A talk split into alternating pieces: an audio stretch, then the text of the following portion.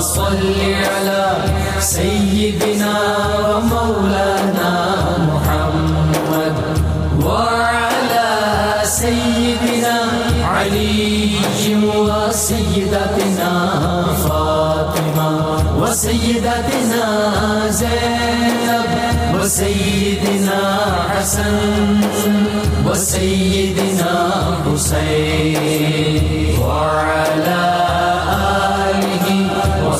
وصحبه وبارك وسلم وبارك الحمد لله رب العالمين والصلاة والسلام على سيد الأنبياء والمرسلين اللهم صل على سيدنا ومولانا محمد وعلى آله وصحابه وبارك وسلم وصلی علیہ.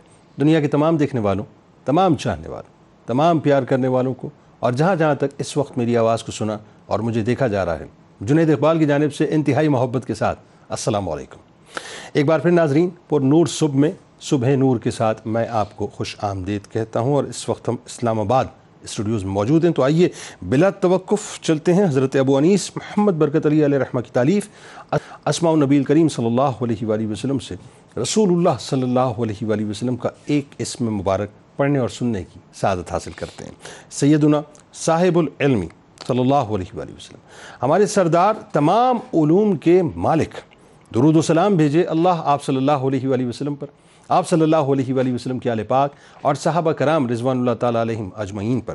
حضرت ابو امامہ رضی اللہ تعالیٰ عنہ سے روایت ہے کہ رسول اللہ صلی اللہ علیہ وسلم کے سامنے دو آدمیوں کا ذکر کیا گیا، جن میں سے ایک عابد تھا، دوسرا عالم۔ تو آپ صلی اللہ علیہ وآلہ وسلم نے فرمایا کہ عابد پر عالم کی فضیلت اسی طرح ہے جس طرح میری فضیلت تم میں سے ایک ادنا پر ہے۔ پھر آپ صلی اللہ علیہ وآلہ وسلم نے فرمایا کہ بے شک اللہ تبارک و تعالیٰ اور اس کے فرشتے تمام زمین و آسمان والے یہاں تک کہ چونٹی اپنے بل میں اور مچھلیاں بھی اس شخص کے لیے جو بھلائی کی تعلیم دیتا ہے، رحمت طلب کرتی ہیں۔ ناظرین کرام، آج ہستی ہی ایک ایسی ہے کہ واقعی اللہ تعالیٰ ان پر کروڑوں رحمتوں کا نزول فرمائے کہ علم اپنی انتہا پہ نظر آتا ہے، فقہ کہ وہ امام نظر آتے ہیں ناظرین، حدیث کے امام نظر آتے ہیں۔ اور میں اگر یہ کہوں تو جملہ غلط نہ ہوگا۔ کہ دنیا میں جب تک مسلمان آتے رہیں گے ناظرین، ان مسلمانوں پر انوں پر ان کا احسان ہے۔ دنیا انہیں نعمان بن ثابت المعروف، امام اعظم، امام ابو حنیفہ رحمۃ اللہ علیہ کے نام سے جانتی ہے۔ اور آج ناظرین، ہم بنیادی طور پر ان کی بارگاہ میں ہدیہ تہنیت پیش کریں گے۔ یعنی یوں کہیے کہ آج بس امام کی بارگاہ میں عرض کریں گے کہ امام، ہم آپ سے پیار کرتے ہیں، محبت کرتے ہیں، عشق کرتے ہیں، ہم آپ کے متی ہیں، ہم آپ کے فرما بردار ہیں۔ ناظرین کرام، امام اعظم، امام الائمہ، سراج الامہ سراج الفقائے والمجتہدین سید الاولیاء والمحدثین محدث کبیر حافظ حدیث اسلامی دنیا کا بیشتر حصہ ناظرین، اگر میں کہوں غلط نہ ہوگا کہ جن کے مذہب کا پیروکار ہے، دنیا یقیناً انہیں امام اعظم، امام ابو حنیفہ علیہ رحمہ کے نام سے جانتی ہے۔ امام اعظم، امام ابو حنیفہ علیہ رحمہ نے تقریباً چار ہزار مشائق سے علم حاصل کیا۔ ناظرین، یہ ایک ایسی بات ہے جس کو سن کے عقل تسلیم نہیں کرتی، لیکن ایسا تاریخ بتاتی ہے کہ ایسا ہی ہوا کہ چار ہزار شیوخ سے آپ نے استفادہ کیا۔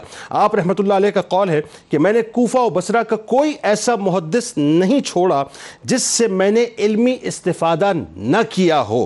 آپ رحمت اللہ علیہ نے دو سال تک سند العطقیہ اب یہ جو حدیث ناظرین یعنی یہ جو روایت میں بیان کرنے جا رہا ہوں، یہ ایک ایسی روایت ہے کہ جس کے بارے میں آپ کو پتہ چلے گا کہ جہاں علم جو ہے رسول کریم صلی اللہ علیہ وآلہ وسلم کا سمٹ کر جس ہستی کے پاس آیا ناظرین، اس ہستی کو دنیا حضرت امام جعفر صادق علیہ السلام کے نام سے جانتی ہے۔ آپ نے دو برس تک امام جعفر صادق علیہ السلام سے استفادہ کیا اور آپ فرمایا کرتے کہ اگر نعمان بن ثابت نے دو سال امام جعفر صادق علیہ السلام کی خدمت میں نہ گزارے ہوتے تو نعمان ہلاک ہو جاتا۔ کوفہ شہر کے امام شیخ حماد بن ابی سلیمان رحمۃ اللہ علیہ، حضرت انس بن مالک رضی اللہ تعالیٰ عنہ کے سب سے قریبی اور معتمد شاگرد تھے ناظرین امام اعظم امام ابو حنیفہ علیہ رحمہ اٹھارہ سال ان کی صحبت میں رہے۔ حضرت عبداللہ ابن مسعود رضی اللہ تعالیٰ عنہ کا علمی ورثہ بھی۔ حضرت امام اعظم، امام ابو حنیفہ علیہ رحمہ کے استاد شیخ حماد رحمۃ اللہ علیہ اور دیگر شیوخ کے ذریعے سے امام اعظم تک پہنچا ناظرین۔ اسی طرح بصرہ میں مقیم امام المحدثین شیخ حسن بصری علیہ رحمہ سے بھی ناظرین۔ امام اعظم، امام ابو حنیفہ علیہ رحمہ نے علم حدیث کا بھرپور علم حاصل کیا۔ درس و تدریس کے تیس سالہ دور میں امام اعظم ابو حنیفہ علیہ الرحمٰ نے تقریباً ایک لاکھ شاگرد چھوڑے، ناظرین، ایک لاکھ شاگرد۔ یہ کہہ دینا بہت آسان ہے۔ جن میں سے سات سو سے آٹھ سو ایسے شاگرد ہیں جو دنیا اسلام کے مختلف علاقوں میں پہنچے اور انہوں نے درس و افتاح کے سلسلے باقاعدہ قائم کیے۔ اور آپ رحمۃ اللہ علیہ ہی کے شاگردوں میں تقریباً پچاس کے لگ بھگ ایسے اشخاص پیدا ہوئے جو سلطنت عباسیہ میں قاضی منتخب ہوئے۔ ناظرین، یہ بہت بڑا کام تھا جو اللہ تبارک و تعالیٰ نے آپ کے ذریعے سے لیا۔ اس کا فائدہ یہ ہوا ناظرین کہ امام اعظم، امام ابو حنیفہ علیہ رحمہ کا فقہ جو ہے، وہ عباسیوں، سلجوکیوں، عثمانیوں اور مغلیہ دور میں ریاست کا قانون بنا۔ اور آج بھی ناظرین، چائنا سے لے کر چائنا سے لے کر ٹرکی اور دیگر ممالک میں بڑی تعداد میں لوگ فقہ حنفی سے ہی تعلق رکھتے ہیں۔ آپ نہایت ذہین تھے، انتہائی قوی حافظے کے مالک تھے۔ آپ کا زہد و تقوی اور فہم و فراست اور حکمت و دانائی ناظرین ایسی تھی کہ آپ اس کا مرقع نظر آتے تھے۔ اور ان صلاحیتوں کا شعرہ چاروں طرف تھا یعنی ہر طرف آپ کا شعرہ تھا کہ آپ بہترین حافظے کے مالک ہیں، بہترین صلاحیتیں رکھتے ہیں اور اللہ تعالیٰ نے آپ کو حکمت و دانائی سے نوازا ہوا ہے۔ آئمہ حدیث آپ کا ذکر کرتے ہوئے کہتے ہیں کہ ایک طرف آپ علم کے سمندر ہیں اور دوسری طرف زہد و تقوی اور طہارت کے ایک پہاڑ نظر آتے ہیں۔ امام اعظم، امام ابو حنیفہ علیہ رحمہ ناظرین، اکابر صحابہ، ائمہ اہل بیت نبوی اور اکابر تابعین کے علم حدیث کے وارث اور متعدد ائمہ حدیث کے شیخ الشیوخ ہیں۔ امام مالک علیہ رحمہ نے خود امام اعظم، امام ابو حنیفہ علیہ رحمہ سے استفادہ کیا، جبکہ امام شافعی علیہ رحمہ، امام احمد بن حنبل علیہ رحمہ، امام بخاری علیہ رحمہ، امام مسلم علیہ رحمہ، امام ترمزی علیہ رحمہ، امام ابو داود علیہ رحمہ امام ابن ماجہ علیہ رحمہ اور امام نسائی علیہ رحمہ ناظرین، یہ تمام وہ ہستیاں ہیں، یہ سب اصحاب علم و فضل امام اعظم، امام ابو حنیفہ علیہ رحمہ کے شاگردوں یا شاگردوں کے شاگردوں کے شاگرد ہیں ناظرین یعنی آپ کا فیض مکمل طور پہ جاری رہا۔ خطیب بغدادی نے امام شافعی علیہ رحمہ سے روایت کی ہے کہ امام مالک بن انس رحمۃ اللہ علیہ سے معلوم کیا گیا کہ آپ رحمۃ اللہ علیہ نے امام اعظم ابو حنیفہ رحمۃ اللہ علیہ کو دیکھا ہے، فرمایا جی ہاں میں نے ان کو ایسا پایا کہ اگر وہ اس ستون کے متعلق تم دعویٰ کر دیں کہ سونے کا ہے، تو تم اس کو حجت سے مطلب ثابت ہوتا ہوا دیکھو گے یعنی وہ حجت سے اس کو ثابت کر دیں گے۔ امام مالک علیہ رحمہ نے، امام شافعی علیہ رحمہ سے یہ بھی فرمایا کہ میں نے ان جیسا کسی کو نہیں دیکھا۔ امام شافعی علیہ رحمہ کا ارشاد ہے کہ جو آدمی فقہ میں ماہر ہونا چاہے، وہ امام ابو حنیفہ علیہ رحمہ کا محتاج ہوگا۔ آج بنیادی طور پہ ناظرین، بس ہم ان کی بارگاہ میں ہدیہ تہنیت پیش کریں گے اور دنیا کو کوشش کریں گے بتائیں صاحب کہ ان کے کئی ایسے پہلو زندگی کے ہیں یعنی خاص طور پہ جو حدیث کے حوالے سے آپ نے کام کیا، خاص طور پہ جو قرآن کے حوالے سے آپ نے کام کیا ہے۔ لوگوں کو پتہ چلنا چاہیے کہ امام اعظم کا قد کتنا پلند ہے۔ ہمارے ساتھ اس وقت تین یاد موجود ہیں۔ یقیناً کسی تعارف کی محتاج نہیں ہے پہلی شخصیت میرے دل کے بہت قریب انتہائی میٹھی گفتگو کرتے ہیں۔ ممتاز عالم دین ہیں محترم جناب۔ مفتی محمد فاروق القادری صاحب۔ دوسری شخصیت ممتاز عالم دین ہیں۔ خوبصورت گفتگو کرتے ہیں محترم جناب۔ مفتی محمد سعید رضوی صاحب۔ اور تیسری شخصیت ممتاز عالم دین، بہت ہی حسین گفتگو کرتے ہیں محترم جناب۔ پروفیسر واصل اویس صاحب آپ تینوں کو میں خوش آمدید کہتا ہوں السلام علیکم۔ کیسے مزاج مفتی صاحب ٹھیک ٹھاک ہے آج شخصیت ایسی ہے اور ظاہر ہے یہ یہ جو کچھ بھی صدقہ ہے جتنا بھی علم پہنچ رہا ہے امام اعظم کا پہلے تو ان کا شخصی تعارف آغاز کریں۔ بسم اللہ الرحمن الرحیم۔ چشم فلک نے ایسا انسان اور ایسا عالم صحابہ کرام کے بعد کبھی نہیں دیکھا۔ جن کے بارے میں متعدد احادیث بشارات کے طور پر موجود ہیں۔ اللہ۔ جن کو نہ صرف ہم زمانہ معاصر اہل علم شخصیات بلکہ آج تک کے ہر فن کے ماہرین نے خراج عقیدت پیش کیا حضرت امام اعظم ابو حنیفہ۔ ان کے تعارف کے لیے یہ لفظ کہہ دینا ہی کافی ہے کہ پوری امت آپ کو امام اعظم کہتی ہے۔ اللہ۔ یہ اکیلا لفظ ہی تمام تحقیقات پر بھاری ہے۔ اللہ۔ اور یہ شرف بھی صرف آپ کا ہی حصہ ہے۔ کسی اور کو اس امت میں امام اعظم نہیں کہا گیا۔ حضرت امام اعظم کے جو آبا و اجداد تھے یہ فارس کے رہنے والے تھے۔ آپ کے دادا جو زوتا تھے ان کا حضرت علی رضی اللہ تعالیٰ عنہ سے قریبی تعلق تھا۔ جناب مولا کائنات ان پر بڑے مہربان اور شفیق تھے۔ سبحان ان کی ظاہری اور باطنی تربیت کرتے تھے۔ سبحان اور انہوں نے مولا علی سے درخواست بھی کی تھی کہ میری نسل کے لیے دعا فرمائے۔ واہ سبحان اللہ۔ آپ یہ کہہ سکتے ہیں کہ حضرت مولا کائنات کی دعا کا فیضان اگر مجسم صورت میں دیکھنا ہے تو امام اعظم ابو حنیفہ۔ سبحان اللہ سبحان دوسرے لفظوں میں ہم یہ بھی کہہ سکتے ہیں کہ امام اعظم ابو حنیفہ اہل بیت کا فیضان ہے۔ اللہ۔ یہی وجہ ہے کہ امام اعظم خود سراپا محب اہل بیت تھے عقیدت مند اہل بیت تھے اور معدب اہل بیت تھے۔ سبحان اللہ اس کی ماشاء اللہ۔ متعدد مثالیں ہیں جو ہم بعد میں کوٹ کریں گے۔ تو امام اعظم کے والد گرامی حضرت نعمان ہیں۔ وہ بھی کوفہ میں امام اعظم کی سرپرستی فرماتے رہے۔ تو امام اعظم ابو حنیفہ چونکہ اسلام میں ہی پیدا ہوئے تو ابتدائی سے جب وہ صحابہ اکرام علیہ مردوان کا دور تھا خود امام اعظم اسی ہجری میں جب پیدا ہوئے تو اس وقت بائیس صحابہ اکرام موجود تھے جن کی امام اعظم نے زیارت بھی کی۔ یعنی۔ آٹھ صحابہ اکرام سے آپ نے باقاعدہ روایات بھی نقل اللہ۔ یہ شرف ہے چاروں جو ہمارے بڑے امام ہیں ان میں امام اعظم ہیں جو صرف تابعی ہیں جنہوں نے صحابہ کی ہاں، یہی وجہ ہے کہ امام اعظم ابو حنیفہ رحمہ اللہ کی ایسی روایات بھی ہیں جو جس میں آپ کے اور رحمت عالمین صلی اللہ علیہ وسلم کے درمیان صرف ایک واسطہ ہوتا ہے روایت حدیث میں۔ اللہ۔ یعنی امام اعظم کہتے ہیں میں نے صحابی سے سنا اور صحابی کہتے ہیں میں نے رسول اللہ سے سنا۔ اللہ۔ یہ اتنا بڑا شرف ہے اللہ۔ کہ ساری دنیا اور اس کی نعمتیں اس کے آگے وہ حیثیت نہیں رکھتی۔ اللہ اور امام بخاری رحمۃ اللہ علیہ کی میں ضمناً بات کر دوں۔ امام بخاری رحمۃ اللہ علیہ نے اپنی صحیح بخاری میں بائیس روایات نقل کی ہیں جو ثلاثیات ہیں۔ یعنی امام بخاری کے اور حضور صلی اللہ علیہ وآلہ وسلم کے درمیان تین سا تین راویوں کی کا واسطہ ہوتا ہے۔ اور ان بائیس میں سے آٹھ روایات امام حضرت امام بخاری نے اپنے استاد حضرت مکی بن ابراہیم سے نقل کی۔ اور امام مکی بن ابراہیم یہ امام اعظم ابو حنیفہ کے شاگرد ہیں۔ تو اس طرح وہ جو آٹھ ثلاثیات ہیں وہ بھی امام اعظم ابو حنیفہ کا ہی فیضان ہے امام بخاری کے پاس پہنچے ٹھیک مطلب بات آگے بڑھاتے ہیں۔ جی۔ امام اعظم علیہ رحمہ کا جو یعنی یوں کہیے کہ حصول علم آپ نے کیسے کیا؟ ذرا اس بارے میں تھوڑا سا بتائیے۔ بسم اللہ الرحمن الرحیم۔ سیدنا امام اعظم ابو حنیفہ رضی اللہ تعالیٰ عنہ کا ابتدائی جو دور ہے اس میں آپ تجارت کی طرف مائل تھے۔ آغاز میں آپ نے علم دین شروع نہیں کیا پڑھنا جو روایتی قرآن پاک کی تعلیم و تربیت تھی وہ تو تھی۔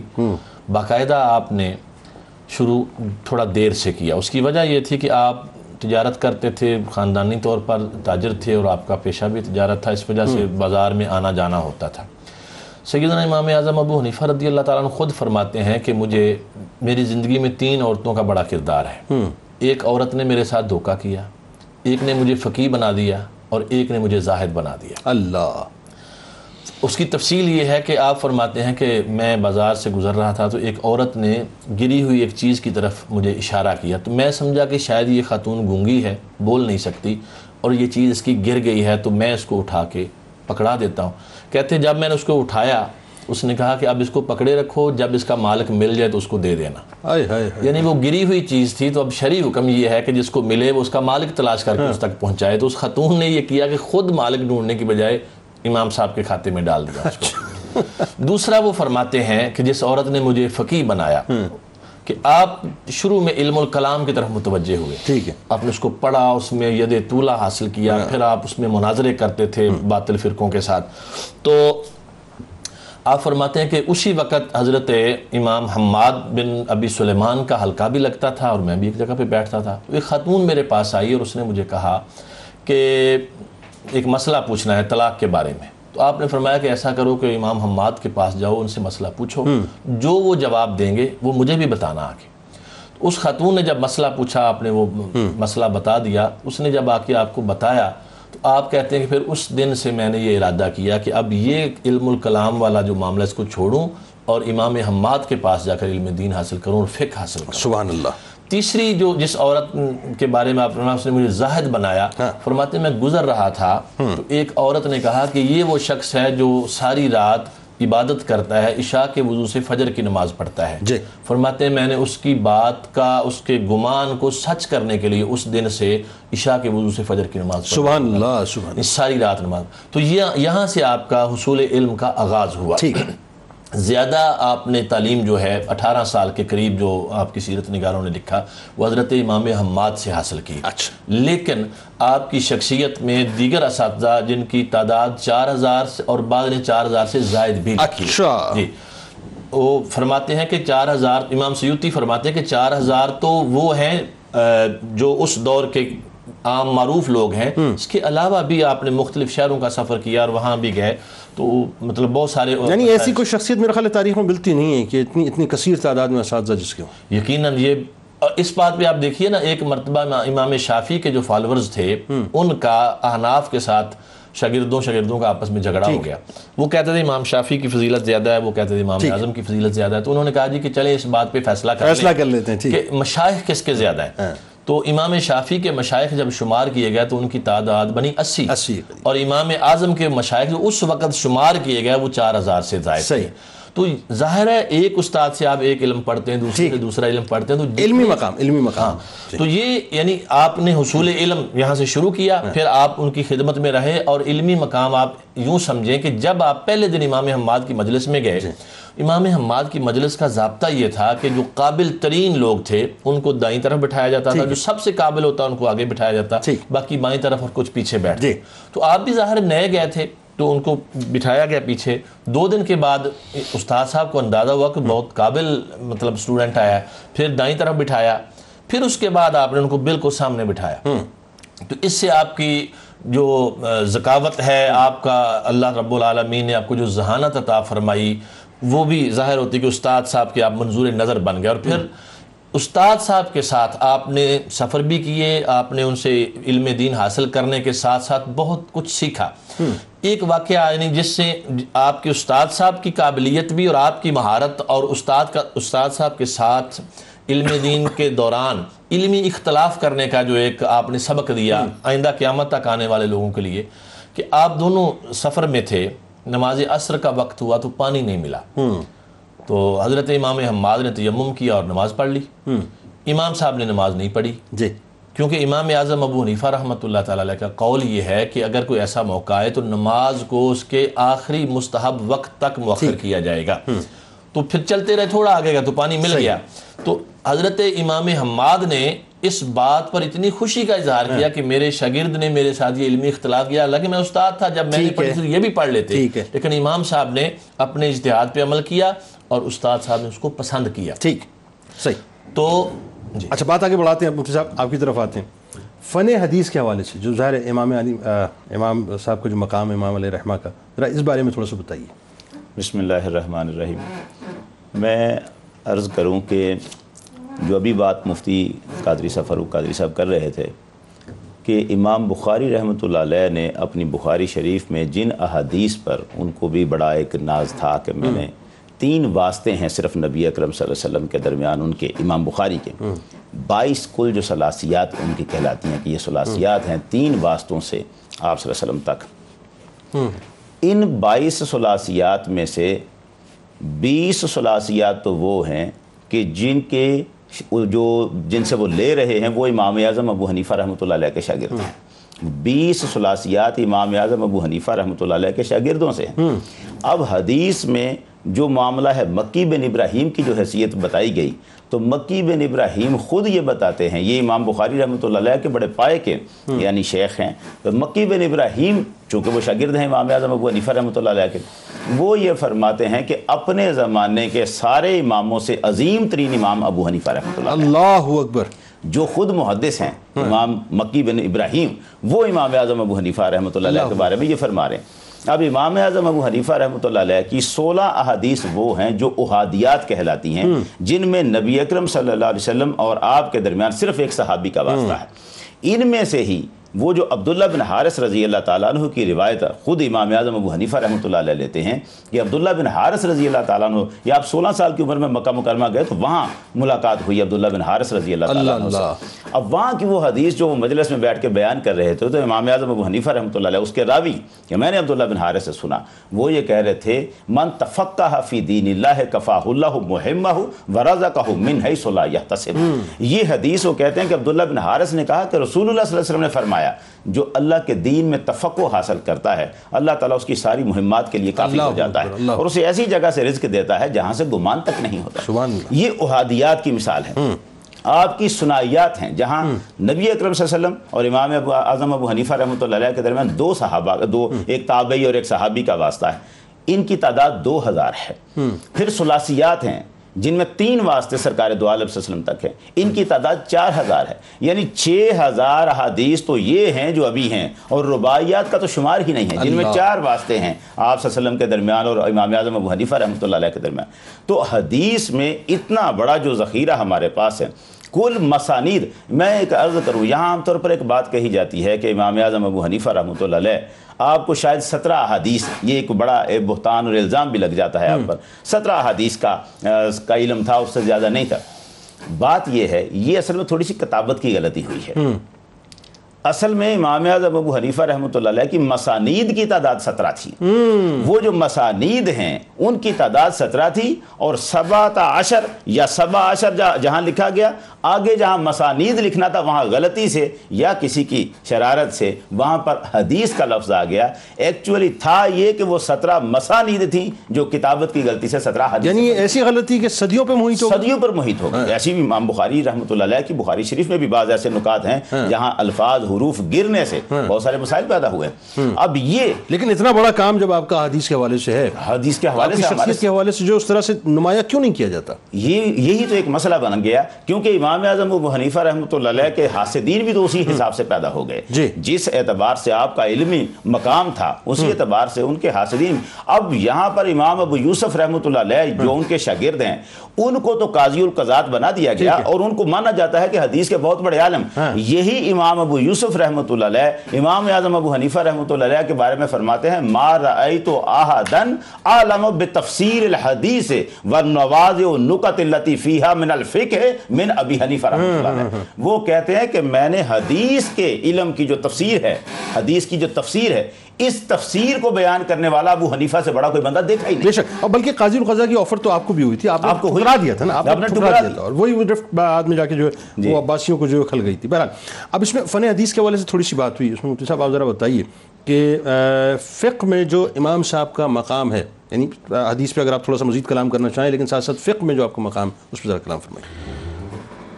فن حدیث میں امام اعظم ابو حنیفہ کی شخصیت اتنی بڑی ہے کہ اگر میں یہ جملہ کہوں تو تحقیق کی روح سے قطعاً غلط نہیں ہو سکتا۔ کہ امام اعظم کے بعد کے تمام آئمہ حدیث ہی کیوں نہ ہو ان کا بھی بلا واسطہ یا بال واسطہ استفادہ امام اعظم ابو حنیفہ سے سبحان اللہ ہے۔ کیا بات۔ ہے جو یعنی آیا آنا یہیں پڑے گا۔ آنا یہی وہ دروازہ ہے جس سے گزر کر اس سے آگے جایا واہ جاتا ہے۔ واہ۔ دوسری بات یہ ہے امام اعظم کی حدیث کے اندر قابلیت اور نظر کی دقت اور گہرائی پر سب سے بین دلیل یہ ہے کہ امام اعظم سے مروی پانچ لاکھ مسائل میں سے کوئی مسئلہ بھی حدیث کے خلاف نہیں ہے۔ سبحان اللہ کیا بات ہے؟ جس شخص کی حدیث پر نظر ہی نہ ہو کیا یہ ممکن ہے کہ وہ ایسے مسائل پیش کرے جو حدیث کے خلاف؟ اللہ۔ یہ اسی صورت میں ممکن ہے کہ جب پورا ذخیرہ حدیث امام صاحب کی نظر کے سامنے تھا اور ان احادیث میں سے ہر قسم کی حدیث جس میں مثلا ایک حدیث میں یہ ہے کہ کوئی شخص رکعات کی تعداد بھول جائے تو وہ کیا کرے نئے سرے سے نماز پڑھے دوسری حدیث پاک میں ہے بعض روایتوں میں یوں ہے کہ رکعات کی تعداد بھول جائے تو غور و فکر کرے ٹھیک ہے۔ جدھر اس کی زن غالب ہو ادھر معمول کرے اتنی۔ قرار دے۔ تو اب مختلف طرح کی روایات ایک مسئلے میں ایسی تو آپ کو اس اسی عنوان پر اسپیسیفک کتابیں لکھی ہوئی ہیں کہ ایک مسئلہ ہے اور روایات کئی طرح کی ہیں۔ اب امام صاحب کا اس پر طرز اور طریقہ اور اسلوب کیا ہے کہ آپ دونوں طرح کی احادیث کے درمیان ایسی تطبیق پیدا کرتے ہیں کہ دونوں پر عمل ہو جائے۔ اللہ اللہ اور دیکھیں یہ وہی بات ہے نا یہ ان کا احسان عظیم ہے کہ یہ طہارت سے لے کر عقائد کے معاملات تک ہمیں جو ہے وہ پتہ چلا۔ یقیناً وہ امت پہ ایک بہت بڑا احسان امام صاحب کا ہے۔ علیہ رحمہ کا۔ آئیے جی کالر کو شامل کرتے ہیں۔ میاں غلام مرتضیٰ صاحب ٹوبا ٹیک سنگھ سے ہمارے ساتھ السلام علیکم۔ وعلیکم السلام رحمۃ اللہ وبرکاتہ۔ کیا جی؟ ٹھیک ہو؟ خیریت سر؟ جی الحمدللہ میاں صاحب آپ ٹھیک ہیں؟ جی اللہ شکر سر آپ کو بہت بہت مبارکباد دینی ہے امام صاحب کے بارے میں پروگرام کرنے کے لیے۔ آپ کو بہت بہت مبارکباد آپ کو۔ آپ کی بڑی محبتیں یہ۔ جی بہت شکریہ۔ جزاک اللہ۔ جی کیا سوال کرنا چاہتے ہیں؟ سوال سر کا آپ کو حضرت امام ابو حنیفہ رحمۃ اللہ کے خاص گردوں کے نام بتا دیں۔ کیا سوال خاص سوال میرا ہے کہ حضرت امام ابو حنیفہ رحمۃ اللہ کے چند ایک خاص گردوں کے نام ہمیں بتا دیں۔ مہربانی ہوگی۔ اچھا بالکل بالکل بتاتے ہیں بالکل بتاتے ہیں۔ جی بہت شکریہ۔ آپ نے ہمیں جوائن کیا ناظرین آئیے۔ آپ وہاں موجود ہیں ہم یہاں موجود ہیں۔ مل کے درود پاک کا نذرانہ سرکار مدینہ صلی اللہ علیہ وآلہ وسلم کی بارگاہ اقدس میں پیش کرتے ہیں۔ اور انشاءاللہ جب لوٹیں گے تو امام اعظم امام ابو حنیفہ علیہ رحمہ کی ذات اقدس کے حوالے سے مزید گفتگو کرنی ہے کہ جو آئمہ امت کی نظر میں آپ کا مقام کیا ہے؟ پھر ظاہر ہے جو آپ کی شخصیت بحثیت انسان آپ کیا ہے، پھر جو آپ نے جو علم کی ترویج کے لیے کام کیا، بہت بڑے کام ہیں ناظرین، جس پہ انشاءاللہ مزید کلام کریں گے۔ درود پاک پڑھتے ہیں۔ اللهم صل على سيدنا ومولانا محمد وعلى سيدنا علي وسيدتنا فاطمة وسيدتنا زينب وسيدنا حسن وسيدنا حسين وعلى آله وصحبه وبارك وسلم. وبارك اللهم صل على سيدنا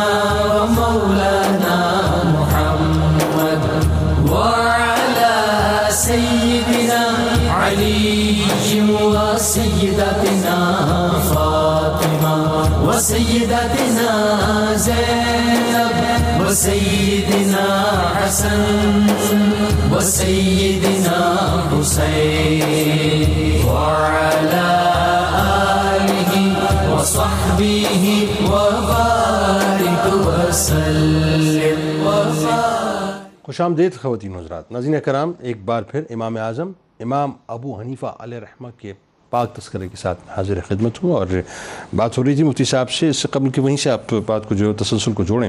میاں غلام مرتضیٰ صاحب نے جو سوال کیا ہے کہ آپ کی اولاد پاک کتنی ہیں؟ ذرا اس حوالے سے پھر جو آپ کی بات ایک ہی فرزند امام حماد ہے ان کا نام بھی حماد ہے۔ اچھا ان کا نام بھی۔ امام صاحب کے شاگرد ہیں اور مجتہد تھے۔ اور ان کے آگے صاحبزادگان وہ بھی مجتہد تھے۔ یعنی اپنے استاد محترم کے نام پہ ہی نام رکھا۔ جی ٹھیک۔ نام رکھا۔ امام صاحب کی علم حدیث پر بات ہو رہی تھی میں اس میں یہ بھی عرض کر دوں امام صاحب رحمہ اللہ نے چالیس ہزار احادیث میں سے انتخاب کر کے کتاب الآثار لکھی۔ اللہ۔ اس میں یہ کہا جا سکتا ہے کہ امام بخاری کو تو چھ لاکھ حدیث یاد تھی تو عرض یہ ہے کہ وہ بالتکرار تھی یعنی ایک حدیث ہے نا اس کو سننے والے سو لوگ ہیں۔ تو اس کو کہہ دیا جاتا ہے کہ یہ سو حدیثیں ہیں کیونکہ ہر حدیث کی سند مختلف ہو گئی۔ اچھا۔ امام صاحب کے دور میں چونکہ آپ نے صحابہ سے اور تابعین سے سنی تھی تو تکرار کم تھا۔ ورنہ امام صاحب کو جو روایات یاد تھیں وہ تو اس وقت کی ساری روایات ہی آپ کی نظر میں تھی کیونکہ آپ ایک مجتہد تھے۔ اور مجتہد کی نظر میں جب تک پورا ذخیرہ حدیث نہ ہو وہ اس وقت تک ایک فقہی مسئلہ اخذ کر کے امت کو متفق علیہ راہ نہیں دے سکتا۔ اچھا اس میں ذرا سا کلام فرمائیے کہ ظاہر اس وقت کوفہ جو ہے وہ احادیث کا گھر کہلاتا تھا۔ جی، آپ کی جائے پیدائش بھی وہی بالکل ایسے۔ آپ کا سب سے زیادہ آنا جانا بھی وہاں۔ جی۔ پھر بصرہ پھر حرمین شریف فین جو ہے یہ آپ کا آنا جانا رہتا تھا مسلم جی۔ اور احادیث کے سلسلے میں دنیا حدیث کے تین بڑے مراکز تھے اس وقت۔ پہلا حرمین شریفین ٹھیک ہے۔ دوسرا کوفہ۔ اور۔ کوفے کو سپیسیفک بسایا ہی اس لیے گیا تھا۔ اور اس میں حضرت عمر نے پھر حضرت علی نے بڑے بڑے جو حدیث کے منجھے ہوئے صحابہ اکرام اساتذہ تھے ان کو وہاں مختص کیا سعد بن ابی وقاص رضی اللہ تیسرا مقام تھا جی بصرہ۔ اور ان تینوں مقامات سے حضرت امام اعظم ابو حنیفہ نے حدیثیں جمع کی اپنے ذہن میں دل میں سموئی۔ اور فقہ کی آپ نے بات کی فقہ کا مطلب ہی یہی ہے کہ قرآن اور حدیث سے مسئلے کا استنباط۔ امام صاحب کی اس پہ نظر کی صرف ایک مثال عرض کر دوں کہ ایک حدیث پاک ہے جو ترمزی میں ہے۔ غیلان بن سلمہ سقفی سے روایت ہے۔ ان کو نبی ان ان سے ان کے بارے میں حدیث ہے کہ ان جب انہوں نے اسلام قبول کیا تو ان کی دس بیویاں تھیں۔ نبی کریم صلی اللہ علیہ وسلم نے فرمایا ان میں سے چار رکھ لیں باقیوں کو طلاق دے دیں۔ ٹھیک۔ حضرت امام اعظم و حنیفہ کا قول یہ ہے کہ چار جو پہلے والی ہیں ان سے نکاح جائز رہا۔ باقی جو پانچویں سے لے کر آگے تک ہے ان کو چھوڑنا پڑے گا۔ تو اب امام صاحب پر یہ سوال ہوا کہ جناب حدیث میں تو اس اس طرح کی مطلقاً ہے۔ مطلقاً کہا گیا مطلب وہ آپ نے پہلی۔ چار کی تصدیق تخصیص کر دی۔ تو امام صاحب کی اب نظر کی گہرائی دیکھیں۔ آپ نے فرمایا کہ یہ روایت قرآن کے خلاف ہے۔ قرآن میں فن کحو ما تاب لکم من النساء مثنا و ثلاثہ و رباع اس میں قرآن مجید نے چار عورتوں تک نکاح کی پرمیشن دی۔ ٹھیک ہے۔ اس سے آگے نکاح ہی جائز نہیں۔ تو ان چار سے نکاح جائز ٹھہرا تھا اب پھر اس حدیث کا کیا کریں گے حضرت؟ امام صاحب نے فرمایا یہ حدیث اس آیت کے نزول سے پہلے کی ہے۔ اللہ۔ جب یہ آیت نازل ہوئی تو وہ حکم منسوخ ہو منسوخ ہو گیا۔ اب یہ امام باریک بات ہے۔ یہ کرتا ہے ایک مجتہد۔ اور دنیا کے سارے مجتہدین جو قیامت تک آئیں گے ان کے امام ہیں امام اب اس میں دیکھیں ایک بات اس بات کو یوں آگے بڑھاتے ہیں صاحب۔ کہ لیٹ سے آج ساڑھے چودہ سو برس بعد کوئی شخص اگر صرف اس حدیث مبارکہ کو پڑھے تو وہ معنی اور مفاہیم جو ہے اگر صرف اس سے اسی طرح سے اخذ کرے تو صورتحال بالکل مختلف ہے۔ لیکن وہی بات ہے، اس کے لیے جانا پڑے گا کسی عالم کے پاس اور عالم وہ ہو جو امام اعظم کی صورت میں ہو تب وہ بتائیں گے کہ اصل مسئلہ بنیادی طور پہ کیا۔ اچھا ابھی بتائیے کہ آئمہ امت ظاہر ہے آپ آپ کو بڑا ریگارڈ کرتی ہے بڑے بڑے آئمہ نے آپ کے بارے میں جو ہے بڑے خوبصورت بڑے حسین اور بڑے معدب قسم کے القابات آپ کو دیے ہیں اور تعریفیں کی ہیں۔ تو ذرا اس بارے میں بتائیے کہ ان کا مقام اور مرتبہ ان کی نظر میں کیا دیکھیے ایک تو معاصرین ہوتے ہیں۔ ہم۔ زمانہ جو علماء انہوں نے تعریفیں کی بعد میں آنے والوں نے تعریفیں کی پہلوں نے بھی تعریفیں کی جو آپ سے بڑے ہیں جو بزرگ ہیں۔ حضرت سیدنا امام محمد باقر رحمۃ اللہ تعالیٰ علیہ آپ کی بارگاہ میں کسی نے یہ آپ کے حوالے سے بات پہنچا دی کہ جی وہ کوفہ میں ایک ہے نعمان بن ثابت نام کا شخص ہے وہ تو آپ کے نانا جی کے دین کو بدل رہا ہے۔ اللہ۔ تو آپ جب حاضری کے لیے آئے حج بیت اللہ کے موقع پر تو آپ کو زیارت کا موقع ملا تو امام صاحب نے طلب فرمایا امام محمد باقر علیہ رحمت نے۔ تو حاضر ہوئے۔ تو پہلے تو یہاں امام صاحب نے ادب سکھایا کہ سادات کرام کا حضور کی آل کا ادب۔ وہ بلند مقام پہ بیٹھے اور آپ دو زانو ہو کے ان کے سامنے بیٹھے۔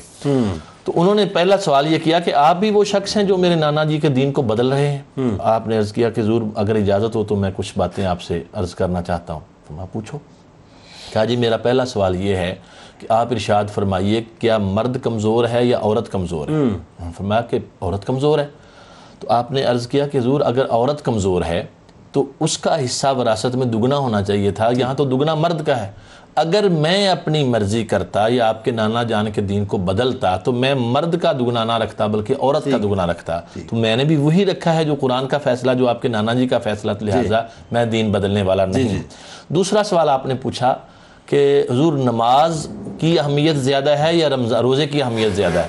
تو انہوں نے فرمایا کہ نماز کی اہمیت زیادہ ہے۔ تو آپ نے عرض کیا کہ حضور پھر خواتین کے لیے جن ایام میں نماز پڑھنے کی اجازت نہیں ہوتی اور روزہ رکھنے کی اجازت نہیں ہوتی، اس کے بعد ہم روزے کی قضا تو لازم قرار دیتے ہیں، نمازوں کی قضا کیوں لازم قرار نہیں دیتے؟ جبکہ نماز زیادہ اہم ہے اگر میں اپنی مرضی کرتا، اپنا آپ دین میں تبدیلی کرتا، تو میں نمازوں کی قضاء لازم قرار دیتا۔ تو اسی سے متعلق ایک تیسرا مسئلہ بھی پوچھا۔ تو آپ نے جب جواب ارشاد فرمایا، تو حضرت سیدنا امام محمد باقر رحمۃ اللہ علیہ نے آپ کو سینے سے لگایا، آپ کی پیشانی پہ بوسہ دیا۔ یہ اعزاز تھا ان کا جو ابھی آپ, نے جو سوال کیا کہ۔ آپ کے معاصرین نے آپ کے اما نے آپ کو کیسے یاد کیا۔ امام باقر علیہ السلام کا سینے مبارک سے لگانے کا مطلب یہ میں اس کو اس طرح بھی دیکھتا ہوں کہ ایک تو اپریسیشن دوسرا پتہ نہیں کتنے ہی علوم جو آپ نے۔ منتقل کر دیے ہوں یہی بات میں آگے کرنے جا رہا تھا کہ یہ آپ کی کرم نوازی تھی اور میسج تھا ان لوگوں کے لیے جو حضرت سیدنا امام اعظم کے بارے میں بدگمانیاں پھیلا رہے تھے آپ نے سینے سے لگا کے بتا دیا کہ یہ شخص جو میرے نانا جان کے دین کی خدمت کر رہا ہے اس کی جگہ ہمارے سینے کے اور ذرا امت کے بارے میں بتائیے حضرت سیدنا امام شافی رحمۃ اللہ تعالی کی بھی بات ہوئی۔ آپ یہ فرمایا کرتے تھے کہ پوری دنیا میں لوگ فقہ سیکھنے میں امام اعظم ابو حنیفہ کے محتاج ہیں اور فرمایا ہم سب جتنے بھی فقہ بیان کرنے والے لوگ ہیں یہ فقہ کے معاملے میں بال بچوں کی طرح ہیں امام اعظم ابو حنیفہ رحمۃ اللہ تعالی علیہ کے۔ اور خود آپ فرماتے ہیں کہ میرے عقیدت اتنی ہے امام صاحب کے ساتھ کہ جب بھی مجھے کوئی حاجت پیش ہوتی ہے کوئی مشکل پیش آتی ہے تو میں آپ کی قبر انور پہ حاضری دیتا ہوں۔ اور دو رکعت نفل پڑھتا ہوں آپ کے اصال ثواب کے لیے اور پھر اللہ کریم کے زور اپنی اس حاجت کے لیے دعا کرتا ہوں میرا مسئلہ یہ جملے کس نے کہے۔ امام شافی رحمۃ اللہ۔ اچھا امام شافعی جو نے کہا کہ میں قبر پہ حاضری دیتا ہوں۔ جی جی اس قبر کا پہ مطلب یہ ہے کہ قبر پہ حاضری دینی چاہیے کرنی اس میں تو یعنی اس پر تو اگر بات کریں تو بات لمبی نکلی۔ خود نبی رحمت علیہ السلام کرم فرمانے کے لیے ہر سال شہداء احد کی قبروں پہ جاتے تھے۔ بھائی سبحان اللہ۔ یہ امت کے لیے تو آپ امت پہ رہیں۔ جی تو حضرت امام احمد بن حنبل ہوں۔ آپ کے ہم زمانہ بعد بعد میں آنے والے۔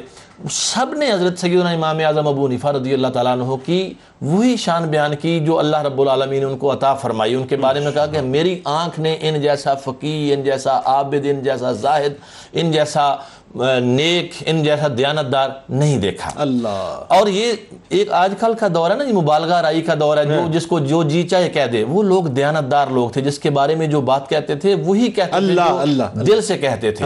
تو سیدنا امام اعظم کے بارے میں آپ کے معاصرین نے ایسے کلمات کہے۔ اور بعد میں جو کتابیں لکھی گئیں بہت سارے مخالفین نے بھی کتابیں لکھی۔ لیکن وہ بھی امام صاحب کی ذات پر کوئی ایسی بات نہیں کہہ سکے کہ جس سے کوئی آپ کی شان میں فرق آتا۔ بعض لوگوں نے تعصب کی بنا پر کچھ کہا جیسا کہ ابھی ڈاکٹر صاحب نے بھی بات کی۔ اصل چیز یہ ہے کہ وہ کہتے ہیں کہ حق کا ایسا بول بالا تھا امام صاحب کی ذات میں آپ کی سیرت میں کہ ماننے دیکھنے والوں کو مانے بغیر کوئی چارہ نہیں تھا۔ سر بات یہ زمین پر بیٹھ کر چاند سے کتنا ہی تعصب کر لو چاند چاند ہی رہے گا۔ بے شک۔ مطلب اس سے کتنا ہی تعصب کر لو۔ تو امام اعظم کو اللہ تعالیٰ نے وہ مقام عطا کیا کہ آپ فقہ کی دنیا کے حدیث کی دنیا کے تفسیر کی دنیا کے آپ بنیادی طور پہ چاند ہیں صاحب اس پہ کوئی دوسری رائے نہیں۔ اچھا مجھے صاحب یہ بتائیے کہ فقہ حنفی کی جو آفاقیت ہے اس کی جو انفرادیت ہے اس کی جو عالمگیریت ہے اس میں جو احتیاط ہے یعنی آپ دیکھیے کہ رہتی دنیا تک جو امام اعظم امام ابو حنیفہ علیہ رحمہ کر گئے اس کی کوئی مثال مل ہی نہیں سکتی ذرا اس بارے میں بتائیے۔ میں آغاز کروں گا اس بات کا نبی اکرم صلی اللہ علیہ وسلم کے ارشاد مبارک سے۔ حضور صلی اللہ علیہ وسلم کا یہ ارشاد مبارک امام بخاری نے بخاری شریف میں چار ہزار آٹھ سو ستانوے نمبر پہ اور امام مسلم نے مسلم شریف میں دو ہزار پانچ سو چھیالیس نمبر پہ لکھا ہے۔ اس ارشاد مبارک میں آپ صلی اللہ علیہ وسلم نے ارشاد فرمایا لو کان الایمان عند سریہ لنالہ رجل او رجال من حاولائے یہ بات آپ نے سلمان فارسی رضی اللہ تعالیٰ عنہ کے کندھے پر ہاتھ رکھ کے دست مبارک رکھا اور فرمایا کہ اگر ایمان سریہ کے قریب ہوگا سریہ کے پاس بھی ہوگا تو اس کی نسل میں سے اس کی قوم میں سے اس کی قوم میں سے ایسا فرد یا ایسے افراد آئیں گے جو وہاں سے بھی ایمان کو لے کے یہاں دے آئیں گے۔ یہاں تک لے آئیں گے۔ یہ ایمان جو سریہ کے پاس بھی ہو اور سلمان فارسی کی قوم یعنی فارسی و نسل امام ابو حنیفہ رحمۃ اللہ علیہ فارسی و نسل ہے۔ امام ابو حنیفہ رحمۃ اللہ علیہ کے بارے میں یہ جو حدیث آئی اب کیسے کہا جائے کہ یہ حدیث امام ابو حنیفہ کے بارے میں ہے؟ علامہ جلال الدین سیوتی رحمۃ اللہ علیہ وہ کہتے ہیں کہ سلمان فارسی کی قوم جو فارسی و نسل ہوں گے ان میں کوئی بندہ اس معیار پہ آئے ہی نہیں پورا جس معیار پہ امام ابو حنیفہ کھڑے اللہ جو فارسی و نسل تھے ایمان کو سریہ کے مقام سے لے کے نیچے آئے ہیں۔ امام مسلم نے اس روایت میں جو لفظ لگائے تھے وہ تھے لو کان دین و اند سریہ یعنی سرکار کے فرمان میں ایمان تھا اور وہاں پر مسلم شریف میں لفظ ہیں لو کان دین و اند سریہ دین اگر سریہ کے پاس ہوگا۔ لیکن علامہ علم کے بھی الفاظ ہیں۔ میں عرض کرنے لگا۔ علامہ ابن حزم نے اصول الاحکام جو کتاب ہے جلد نمبر دو صفحہ نمبر دو سو ننانوے پر انہوں نے اس میں اندر یہ روایت لکھی ہے لو کان العلم عند سریہ کہ حضور نے فرمایا اگر علم سریہ کے پاس اب ان تینوں چیزوں کو جمع کر لیں۔ ایمان دین اور علم۔ یہ اگر سریہ کے پاس بھی ہو علامہ جلال الدین سیوتی اکیلے نہیں ہے اس بات میں۔ ان کے شاگرد محمد بن یوسف دمشقی یہ کہتے ہیں تعریف وہ کہتے ہیں کہ ہمارے جو شیخ ہیں سیوتی ہاں۔ ما جزم بہی شیخ و نا انہوں نے جس بات پر فیصلہ دیا ہے نا کہ ان اب حنیفہ ہو والمراد من حاض الحدیث ظاہر لا شک فی ہے وہ کہتے ہیں کہ انہوں نے جو کہا ہے نا کہ ابو حنیفہ ہی اس حدیث کی مراد ہیں۔ کہ یہ بالکل ظاہر بات ہے اس میں شک کی کوئی نہیں اللہ اب جو شخص اس معیار پہ کھڑا ہے کہ وہ۔ ایمان کو دین کو علم کو سریا سے لے کے آتا اللہ ہے اللہ اللہ۔ اس کی قابلیت کتنی ہوگی اور پھر جب وہ اپنی معاملات کرے گا مسائل کو اخذ کرے گا لوگوں کو بتائے گا تو ان کا تو پوری دنیا میں پھیل جانا ویسے ہی ایک معاملہ ہے۔ اب جہاں تک تعلق ہے احتیاط کا اور پھیلاؤ کا جس کے پاس ایمان زیادہ جس کے پاس دین کی فہم زیادہ جس کے پاس علم زیادہ جو سریا سے لے کے آیا ہے ظاہر ہے وہ احتیاط بھی پوری کی پوری کرے گا کہ کہاں کوئی معاملہ ایسا نہ ہو جائے جہاں دنیا پھسل جائے۔ یہ وہ جو مشہور مثال تھی کہ آپ جا رہے تھے اور کیچڑ میں کسی کو پھسلتے بچے کو دیکھا تو اسے کہا بیٹا ذرا سنبھل۔ اس نے کہا جناب مجھے نہ کہیں۔ میری خیر ہے میں اگر پھسلوں گا تو صرف میں پھسلوں گا اللہ اللہ آپ۔ ذرا قدم احتیاط سے رکھیے گا اگر آپ پھسلے تو اللہ اکبر، اللہ۔ اکبر۔ پیچھے امت پھسل سکتی ہے یعنی یہ تو ایسی ایسے جملے ہیں کہ رہتی دنیا تک رہتی دنیا تک۔ اب امام اعظم ابو حنیفہ رحمۃ اللہ علیہ نے ہر قدم احتیاط سے رکھا اسی لیے جب وہ حدیثیں بھی لیتے ہیں جن سے وہ مسائل اخذ کرتے ہیں تو ان میں بھی وہ شرائط ہیں جو ہمیں دوسرے آئمہ کے پاس نہیں ملتی۔ انتہائی احتیاط۔ انتہائی احتیاط کے ساتھ کہ اگر حضور سید عالم صلی اللہ علیہ وسلم کا فرمان بھی لینا ہے تو اس میں انہوں نے معیار رکھا ہے کہ اگر کسی روایت کو ایک صحابی سے صرف ایک ہی بندہ روایت کر رہا ہے تو وہ کہتے ہیں کہ نہیں ایک سے زیادہ راوی ہونے چاہیے۔ ہاں۔ پھر اگر صحابہ اکرام کے عمل کے خلاف کہیں کوئی روایت آ رہی ہے تو اس روایت کو نہیں لیتے۔ صحابی کا عمل لیں گے۔ یعنی آپ آپ کی روایات میں ایک اور بات کا جو خاص احتیاط تھی کہ اہل بیت کی محبت بھی قائم رہے اور وہ جو تقدس ہے صحابہ کا وہ بھی قائم رہے۔ اچھا پھر ایک اور چیز بتائیے نا ذرا بہت مختصر اس پہ کامنٹ فرمائیے کہ یہ بھی تو آپ پہ ایلیگیشن لگا کہ صاحب آپ سو سال دو سو سال بعد کی جو مطلب معاملات ہیں اس پہ کلام فرما رہے فقہ و تقدیری۔ ہم اسے کہتے ہیں فقہ و تقدیری۔ ہاں۔ یہ جنید بھائی سب سے پہلے یوں سمجھیں کہ ایک بات یہ ہے کہ ہم یہ کہتے ہیں کہ فقہ کا فقہ کا مدون اول امام اعظم ابو حنیفہ اللہ۔ ہے یعنی فقہ تو موجود ہے وہ تو حدیث میں لیکن اس کی تدوین کرنا اس کی ابواب بندی کرنا جی۔ یہ کام تو امام اعظم ابو حنیفہ رحمۃ اللہ علیہ نے کیا لیکن اس کے ساتھ جو فقہ تقدیری ہے مسائل کو فرض کرنا۔ کہ اگر ایسا ہو جائے تو پھر کیا صورت ہوگا؟ اگر ایسا ہو جائے یہ کام تو وہ ہے جس کی بنیاد ہی امام اعظم ابو حنیفہ رحمۃ اللہ علیہ اب دیکھیے ہے۔ اتنا ڈیپتھ میں جا کے اور ایک پہلو ذرا اور ذرا اب تھوڑا سا اس بات کو براڈر کینوس پہ اس طرح سے لیتے ہیں کہ ظاہر ہے ایز عالم ایز فقی ایز محدث جو آپ کا کردار ہے وہ تو رہتی دنیا میں ایک روشن چاند کی طرح رہے گا، اس میں کوئی دوسری رائے ہو ہی نہیں سکتی۔ اچھا اب اب بحیثیت مجموعی اگر ایک انسان کی ہم بات کریں آپ تاجر بھی تھے ظاہر ہے، آپ آپ کی فیکٹری تھی، مگر میں کہوں کہ غلط نہ ہوا، کپڑا بنانے کی فیکٹری آپ کی تھی۔ وہ ایک واقعہ کہ آپ کا لاٹ تیار ہوا کپڑے کا، آپ نے ایک بندے کو کہا کہ جا کے اس کو فروخت کر کے آ جاؤ اور اس کا ایپ بتا کے بیچنا۔ وہ بھول گیا، غلطی کر گیا، واپس آیا، اس نے بتایا کہ جی یہ رقم ہے۔ آپ نے پوچھا ایپ بتایا تھا؟ اس نے نہیں بتایا تھا۔ آپ نے فرمایا پھر یہ رقم ہم پہ حلال نہیں ہے آپ نے اٹھا کے جو اللہ کی راہ میں خرچ کر دی۔ تو بحیثیت انسان بھی تو بتائیے کہ کیا آپ کے کردار تھا؟ بڑے غیر معمولی انسان تھے۔ اور سیرت رسول کا عملی جو تصور اور شکل ہے وہ امام اعظم حنیفہ تھے۔ وہی انسان ایک کامل انسان ہوتا ہے جو رسول کی سیرت کو اپنے اوپر اپلائی کر لیتا ہے۔ کیونکہ سب سے کامل انسان وہ ہیں جو ان کی عادات اطوار اخلاق زندگی گزارنے کے سلیقے ہیں وہ اپنانا ہی کمال ہے۔ امام اعظم دیکھیں بحثیت انسان رحم دل تھے۔ مقروضوں کو قرض معاف کرتے۔ اللہ۔ جو مقروض قرض دینے کی صلاحیت نہیں رکھتا آپ اس کو جا کر پیسے دیتے وہ اپنا قرض اتار دیتے۔ غلاموں کو خرید خرید کر آزاد کرتے۔ اپنے جو دکان پر خریدنے کے لیے لوگ آتے ان کو ہمیشہ جو فرماتے وہی کر اللہ۔ اپنا پروفٹ کم کر لیتے لیکن اس شخص کی تکلیف کا خیال کرتے ہوئے اس کی حاجت پوری کرتے۔ اللہ۔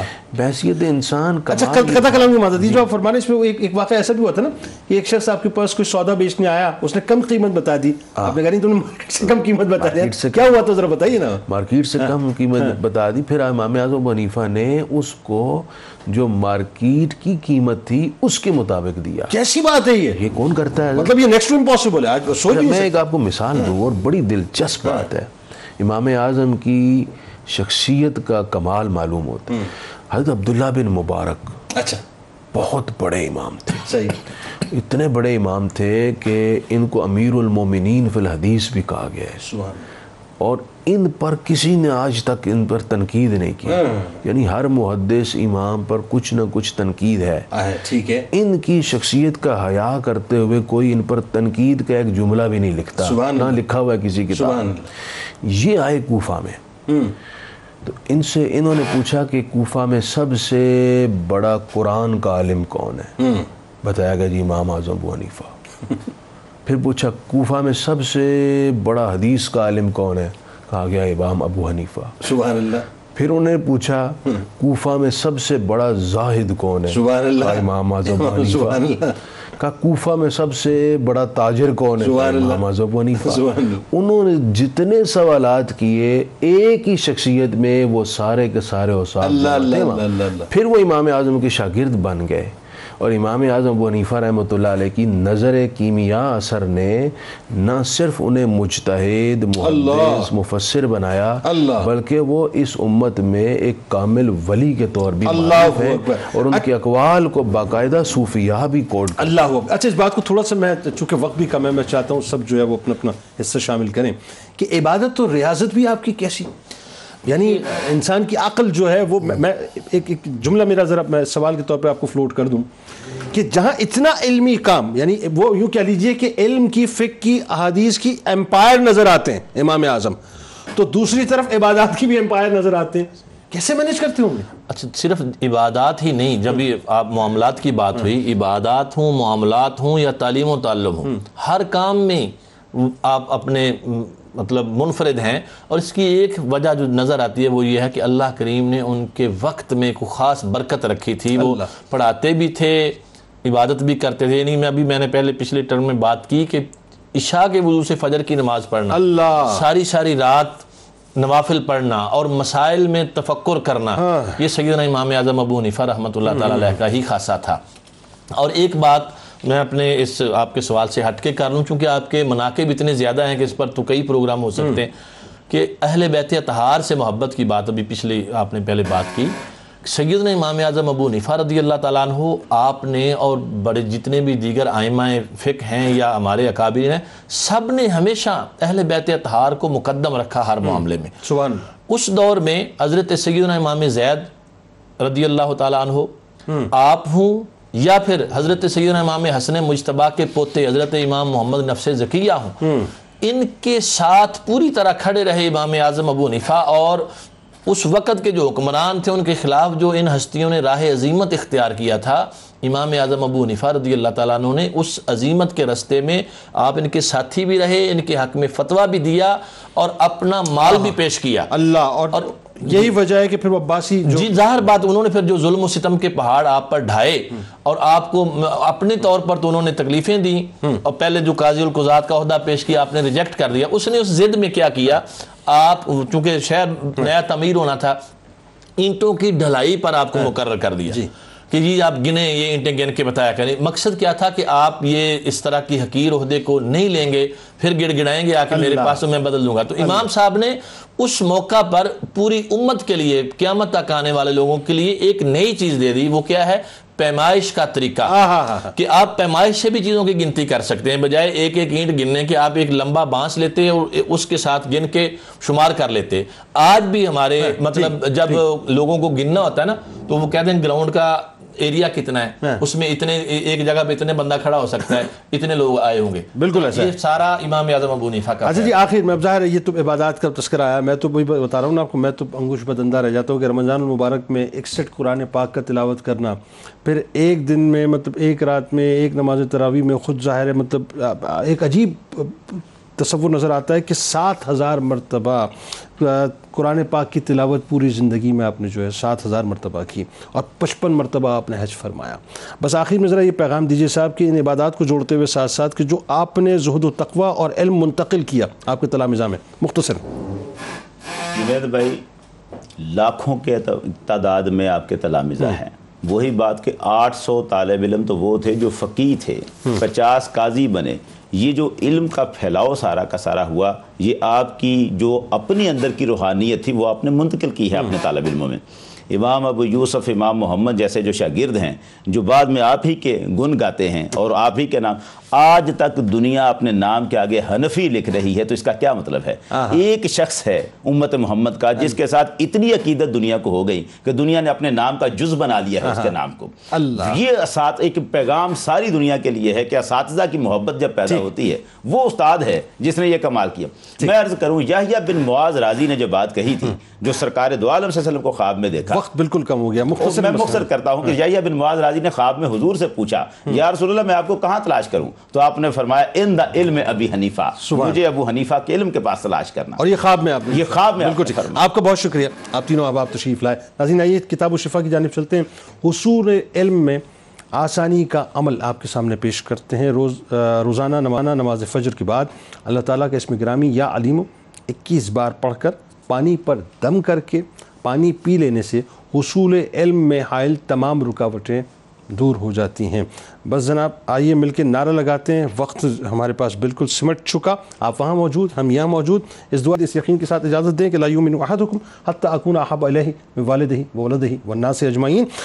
پاکستان کا مطلب کیا؟ لا الہ الا اللہ محمد رسول اللہ صلی اللہ علیہ وسلم۔ اللهم صل على سيدنا ومولانا محمد